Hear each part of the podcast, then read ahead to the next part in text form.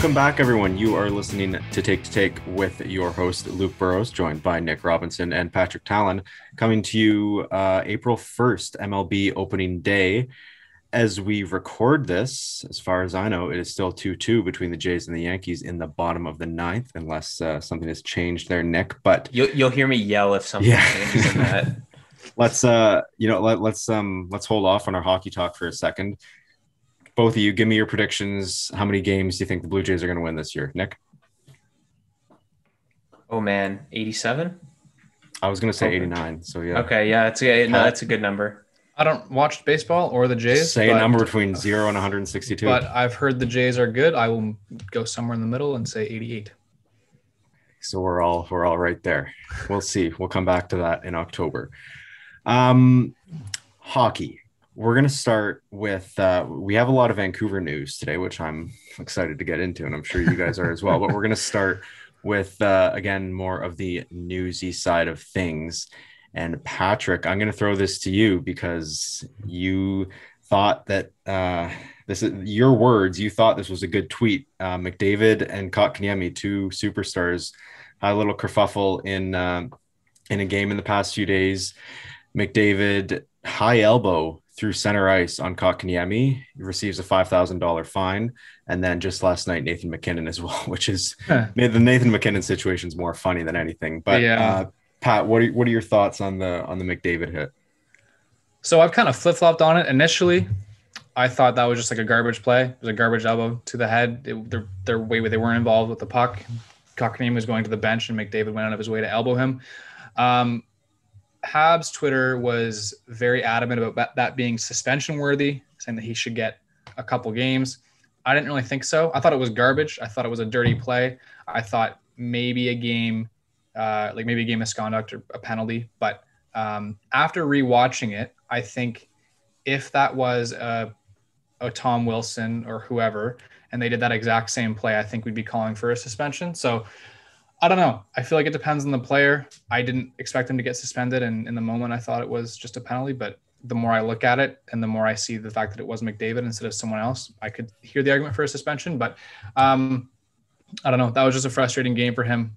They Montreal's held uh, and McDavid to pretty low scores um, through throughout four games this year. But um, as far as the fine goes, that's what a couple pennies to him. That doesn't really matter. He's making- well, yeah. So like a, a, a superstar doing that, and I, I, this isn't just a hit on you or the Habs, Pat, but Montreal doesn't really have no. anyone that is that caliber that's going to go out and get targeted. Unlike certain players on Edmonton or Vancouver they, or Toronto. Or... They, they, don't have a superstar who gets targeted, but they have a player who gets targeted and who's been injured multiple times.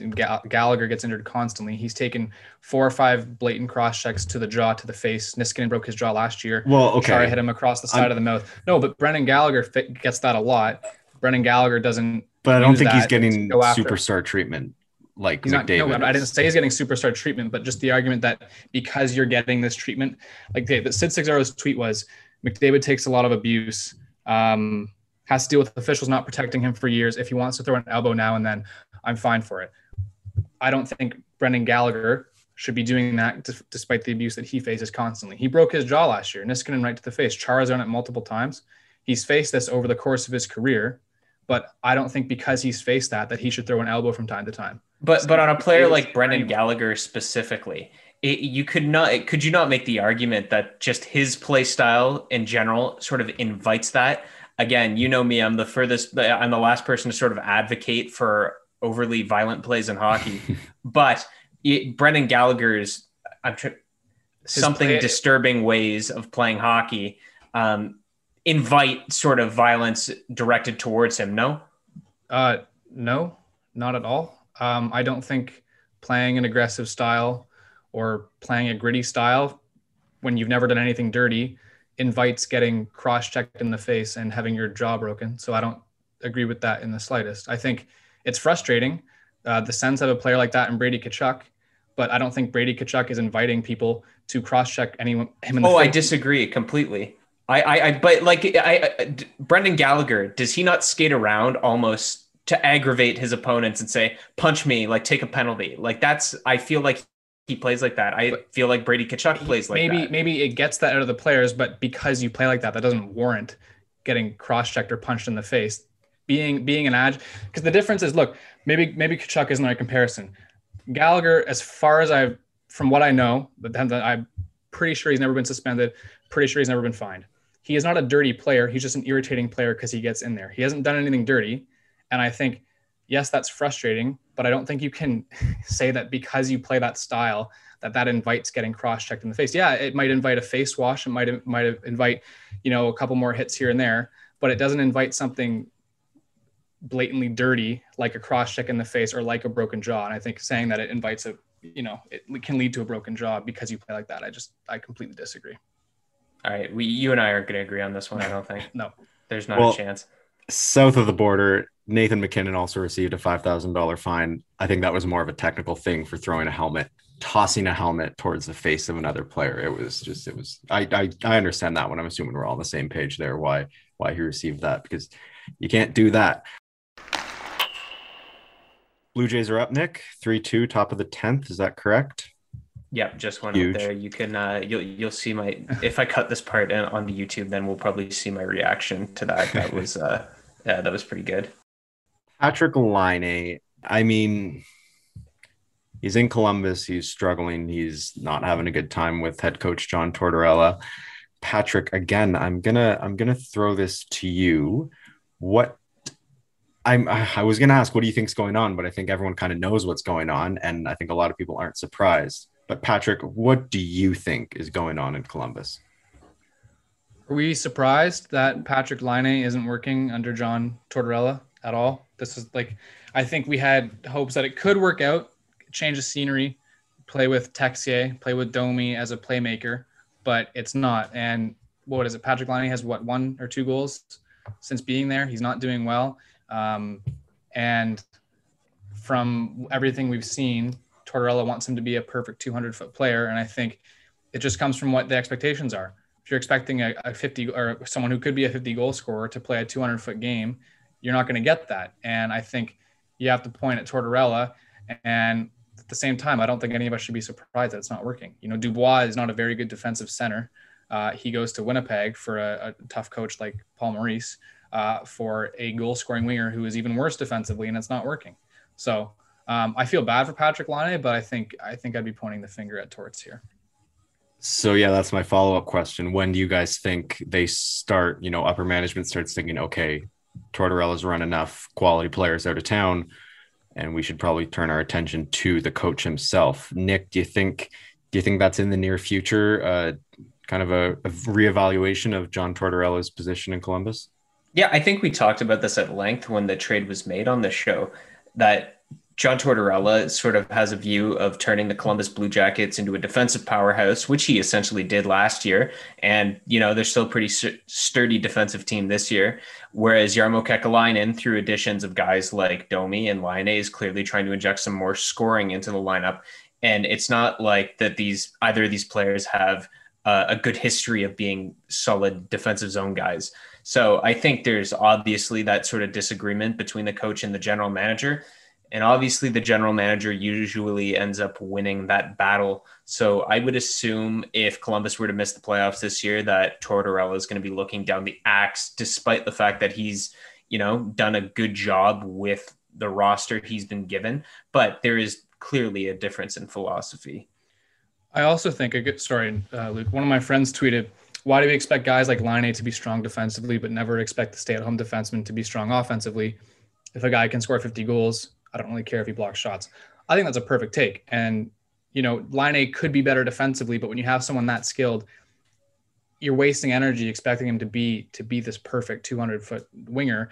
It's probably in Tortorella's best interest and Columbus's best best interest, and for Laine to just say be creative with the puck in the offensive zone, back check enough, play your position, but having these unrealistic expectations for a player that just isn't doing that, I think I think that's where that's where you have to to to play devil's advocate on that tweet, I think I think I think it is two different questions asking an offensive forward to back check and asking a stay-at-home shutdown defense to contribute to, to offense. I mean, I think you you can ask Patrick Laine, hey man, when the when the puck's in our zone, get back, help out, back check, you know, play play contribute to some degree in in the defensive zone. But but you, you wouldn't ask Chris Tanev to, hey man, like when when no, we're in the no. offensive zone, start contributing more. Like it's no, uh, yeah, yeah, and that's that's a fair that's a fair point. I just expect I don't know.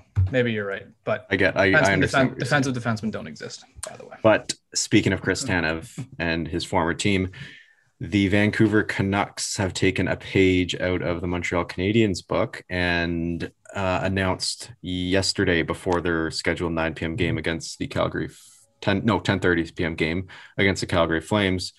Two players and one member of the coaching staff are in COVID protocol. One of those players is identified, and he was that was that was that came out a few days prior but that game last night has been postponed. Uh, there's supposed to be more updates today. I mean, it's only I guess 1:30 out there, but I haven't heard anything spe- specifically. Uh, there was news though yesterday from Vancouver. Thatcher Demko signed a five by five for the Canucks.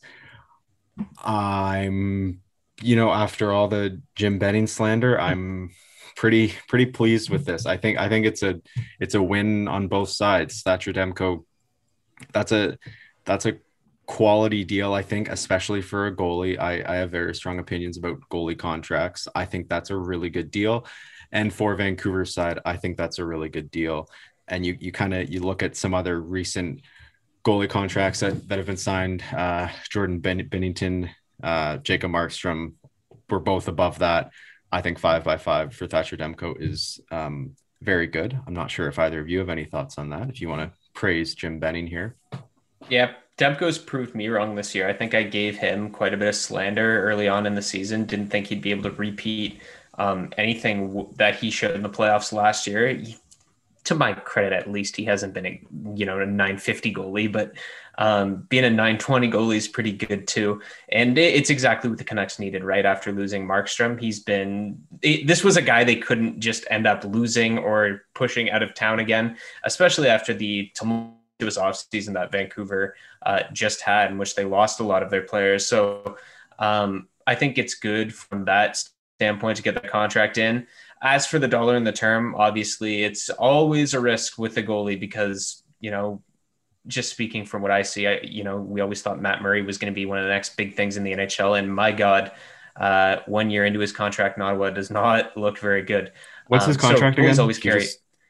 Yeah, he's got three more years after this one at six point two five million dollars. Which okay. you know, you compare that to what Demko's getting. You're obviously going to take that Demko deal, but you know, goalies always carry that bit more risk. So we'll see how it goes. But on the surface, I think this is good for the Canucks, and it'll be interesting to see what it means for the deals of Hughes and Pettersson. Yes. Uh, sorry, Patrick. Hashtag thank you, Jim, from you. Uh, no. Uh, the bar is pretty low for Jim Benning, but uh, yeah, no, I think that's good. I was surprised he he did this. Again, there is still a little bit of a risk. He's only played 62 career NHL games.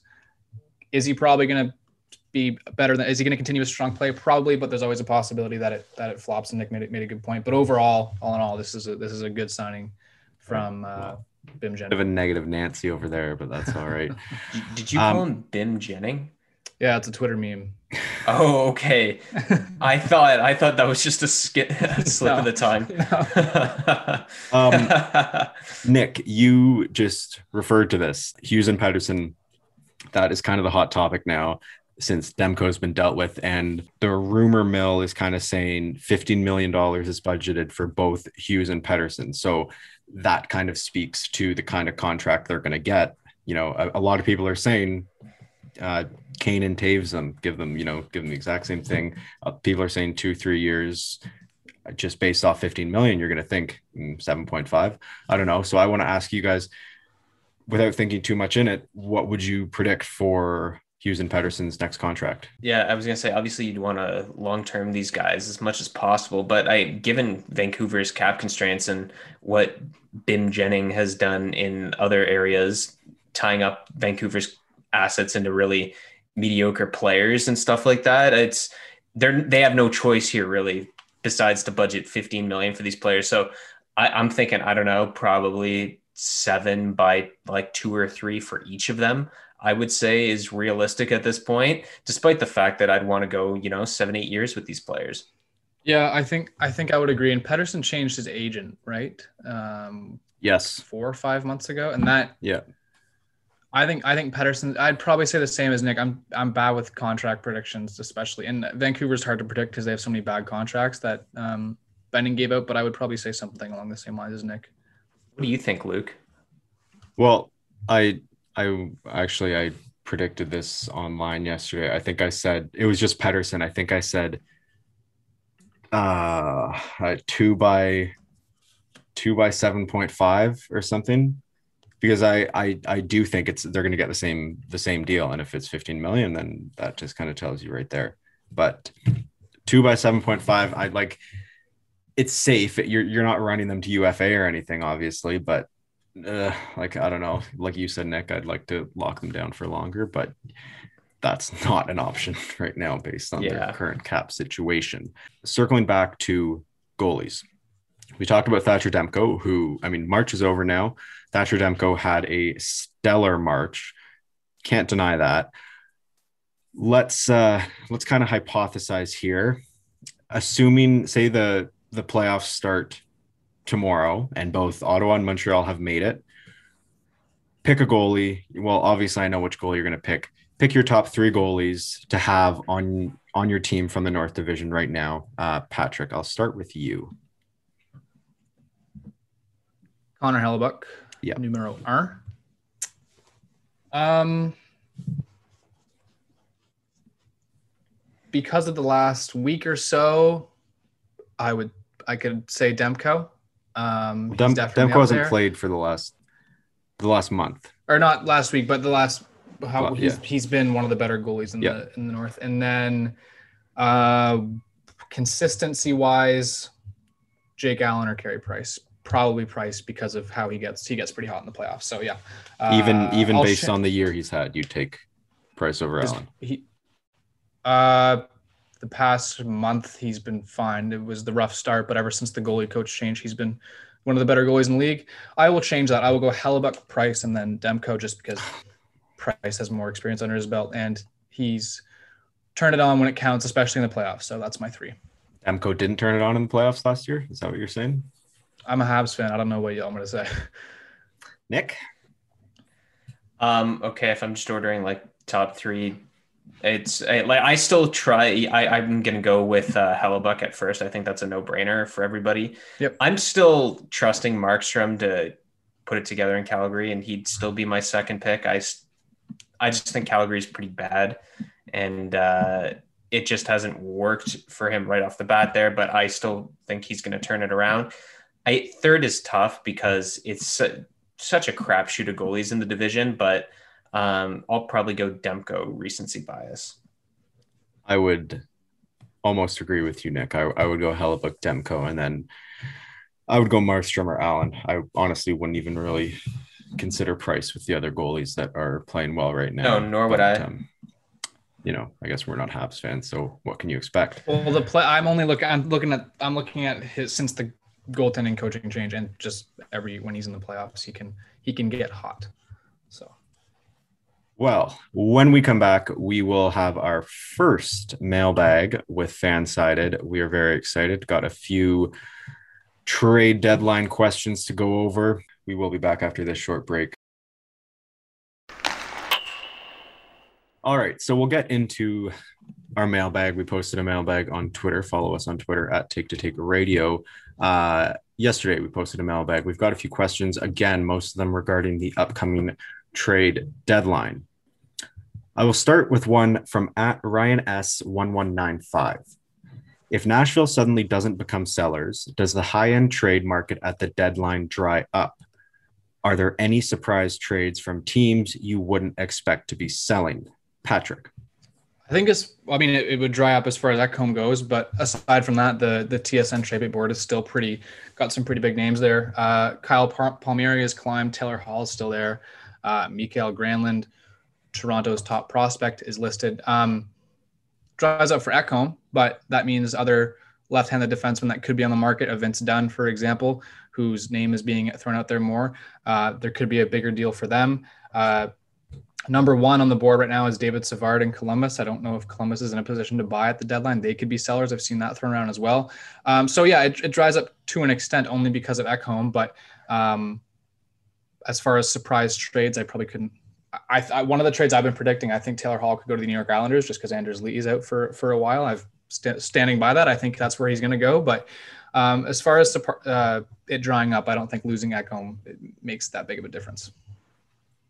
I, I, I think it does dry up, but because you mentioned Granlund, well, assuming Nashville continues this run, he'll also be off. Forsberg's name was also being floated around at one point. That's going to be a guy that for sure doesn't move right now. So, you know, those are some pretty big names that were being discussed by, uh, especially in the Toronto media, all guys that could possibly be fits here. And that's three pretty big names off the board if Nashville continues their success. So I think, um, you know, just depending on how they've done recently, it does definitely put a damper in it. Um, in terms of the second part of that question, if there's any teams I think that can make a stealth move, um, you know, the Islanders aren't really one to make a big move for rentals or anything like that. That's sort of always been Lou Lamoriello's policy. But like you said, Patrick, it just makes a lot of sense right now with Taylor Hall and the injury yeah. to Anders Lee for yeah. them to do something.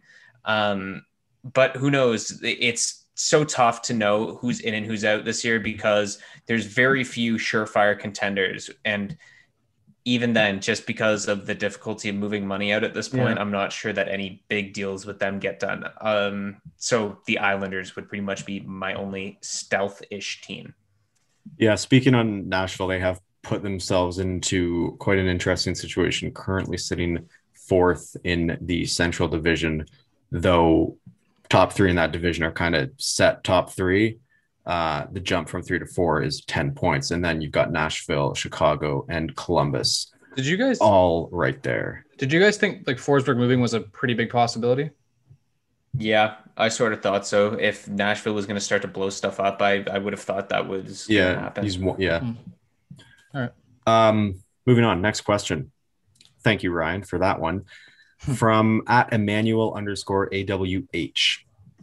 And Pat, I'll give this to you again because you are a Habs fan. Who do you expect the Habs to move, if anyone, for cap space at the deadline? I would like to say Paul Byron because his contract is frustrating. Uh, 3.4 up until 2022. Uh, has he's produced in the past couple 40 point seasons. Uh, he's one that I think they'd be wise to move on from. I think teams still value him. He's a good middle six or bottom six uh, winger with speed who can kill penalties. Um, I think one of or a couple of uh, Lehkonen, Armia, or Byron will be the ones that are moved. I think Lehkonen can get the most. Uh, you can get the most out of Artturi Lehkonen because he's valued around the league. Um, but again, Armia and Lehkonen are guys that I want the Habs to have going into the playoffs someone like Paul Byron, I think, is one that should be moved. But if I'm if I'm going to pick one, I think I think it's likely Armia or uh, Lehkonen. Um, interesting that you mentioned Byron, seeing as how he was on waivers just over a month ago. I think it was now. Yep. Is that Pat? I'll ask you one that you think the Canadiens are going to have to pay somebody to take. Yeah, I think that that's why I mentioned Lehkonen and Armia because Armia and Lehkonen are valued more. And I think if you move Lehkonen uh, to whatever team, you could get a better return. Whereas Byron, just because of his contract and how much his production has dipped, you'd have to throw in a sweetener for from the take it, where you wouldn't have to do that with Armia and uh, Lehkonen. But I, th- I still think he's valued. It's just that I think it's the turn more than the cap hit, if anything. Three more years at at 3.4 is kind of rough, but I do think you'd send a sweetener. And in Montreal's case, if they're potentially buying at this year's deadline, getting rid of that cap hit should be a should be a priority. Well, personally, I still think Montreal should blow it up. But anyways, Thank you, Emmanuel. Moving on to one from Drew Hardiman at Drew Hardiman one. With the Athletic's story on Kraken GM already getting calls from teams, do you see this as another roadblock, quote unquote, for teams surrounding rental deadline deals? Nick. Well, obviously, with this being an expansion year, I think, um, you know, just the situation that COVID has created for the NHL this year, we're really not focusing on the fact that it's an expansion draft year and that Seattle is going to be picking a team this summer. They're going to be in the draft, all of these things. So I think I'm not really surprised at all that Ron Francis has already been in contact with other GMs in the league. And, you know, it really sort of dawned on me that this was an expansion year all of a sudden um, during the yeah. Christian Wolanin trade that we discussed on our last episode because somebody pointed out, well, why did Ottawa not just take a draft pick back and bring in another body in Michael Amadio? Well, it turns out maybe because he fits expansion draft requirements and is another guy they can um, expose for Seattle. So, you know, I think you, stealth moves like that that are made with Seattle in mind are already being made. So I'm not surprised that Ron Francis is in contact with a bunch of these other GMs, and I think we're going to start to see more of it because, um, you know, look how look how busy Vegas got ahead of the draft last time, and that's really when they established the main building blocks for their team was at that draft um, and the moves they made out of it. So I think we're going to start to see a lot more activity and a lot more conversations surrounding Seattle, um, especially on deadline day and just after it passes. There you go, Drew. Thank you for your question from friend of the show, Jacob Lariviere.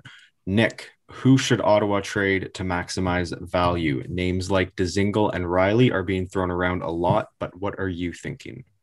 I was a big fan of picking Shane Gostisbehere uh, up off waivers and trading Mike Reilly to capitalize on his value because he's actually had an outstanding year for Ottawa. I thought that um, sort of move would have made it a lot of sense. I like Mike Reilly. He's had a good year, but I think this is a case of a guy that you've pumped up his value now. It's never going to be higher than it is right now. He's a third pairing guy. He's not a top 40. Um, and I think there is a lot of value in terms of a player like Mike Reilly if you're a contending team. So I think they've got to um, at least really try and explore the possibility of trading him. Um, Dzingel is another one, like Jacob mentioned there, that makes sense just because he's put the puck in the net quite a few times in his return to Ottawa and he's looked good.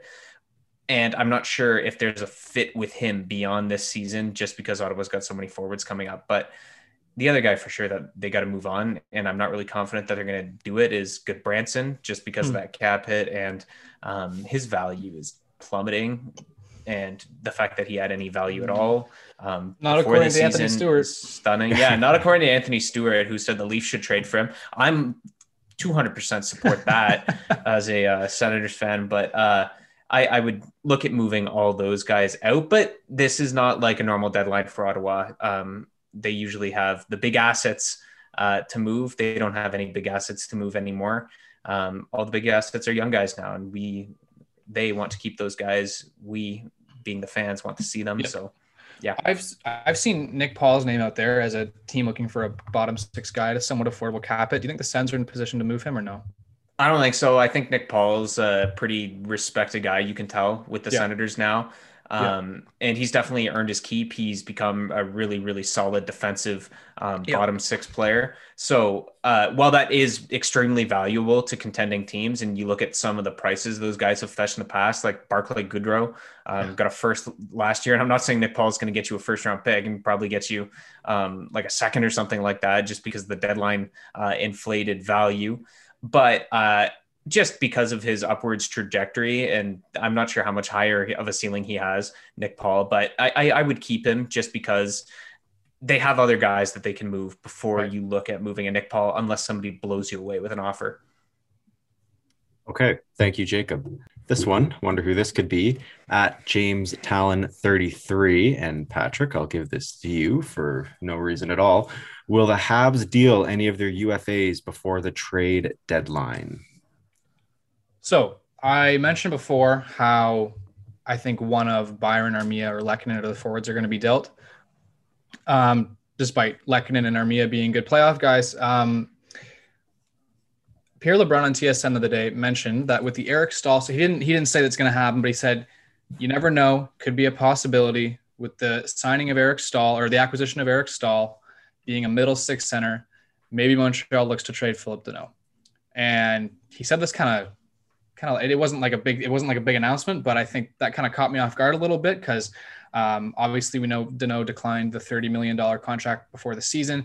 He struggled to start the season, um, and Eric Staal is still a a good three C, probably a a lower end 2C in, in the National Hockey League, or at least on, on Montreal Canadiens. So that kind of caught me off guard. But one name I will mention, and if Montreal is in on, on another left defenseman, apparently they made a push for Ekholm, but that's less likely. If they're in on Vince Dunn, I think you'd have to have another left defenseman going out. Uh, having Kulak, Edmundson, Chiarot, Romanov, all the guys they do. Uh, ben Chiarot's on a somewhat movable deal, and I think if they were going to bring in Vince Dunn or someone like that, you'd have to see someone on the back end going out. But um, I think the most likely, like I said before, is, is an Armia or a Byron or a, a Lehkonen. I think Danault and Chiarot is less likely, but I wouldn't completely rule it out.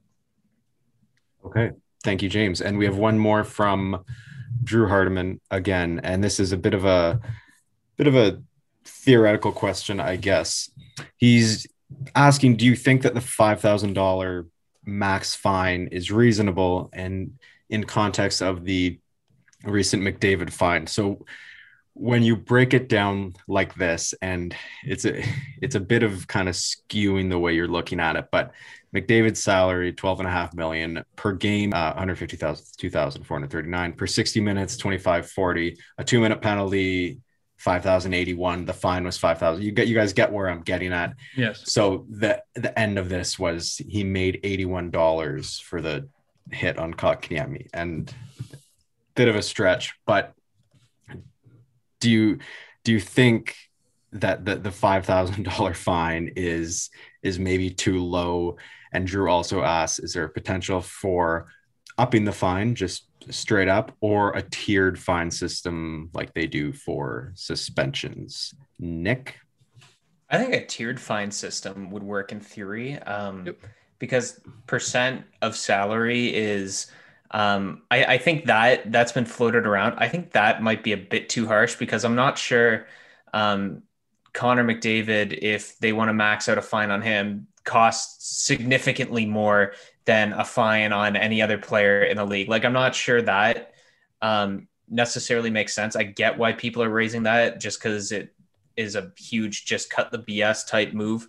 I think a tiered fine system works really well, but I'm not sure how that would work with suspensions either, um, because you're already forfeiting money when you are suspended. So, with that being said, I think it, it's easier if the NHL were to just increase the set amount that they're fining people, upgrade the maximum fine fee from 5,000 to 25,000 or something like that. Like literally just, you know, take a bigger chunk. Um, I think that would more so discourage some stuff. Um, and then just keep the uh, suspension system as is. Although, you know, we've talked about it before, it's pretty shady itself. So, um, you know, hockey and disciplining yeah. players pretty imperfect as is when but th- i think i think just increasing the fine amount could help when you think about it well not even when you think about it $5000 for an nhl player is just nothing it's absolutely nothing. no it's not a lot at all i don't know patrick any thoughts on that i think i know i agree i think um I, I, wouldn't mind seeing a tiered system i also think the nhl needs to uh, figure out what is suspension worthy and what isn't uh yeah okay well, that will just about do it for our mailbag. Good questions. Thank you for everyone uh, for contributing. And I mean, we're certainly going to do that again. But if anyone ever has anything they want us to talk about on the show, just reach out at Take to Take Radio on Twitter. We are always open to ideas. And that will do it for us today. That is end of our show. We will be back next week, as per usual, next Monday. Thank you, everyone for tuning in. We appreciate everyone listening, and we'll see you next week.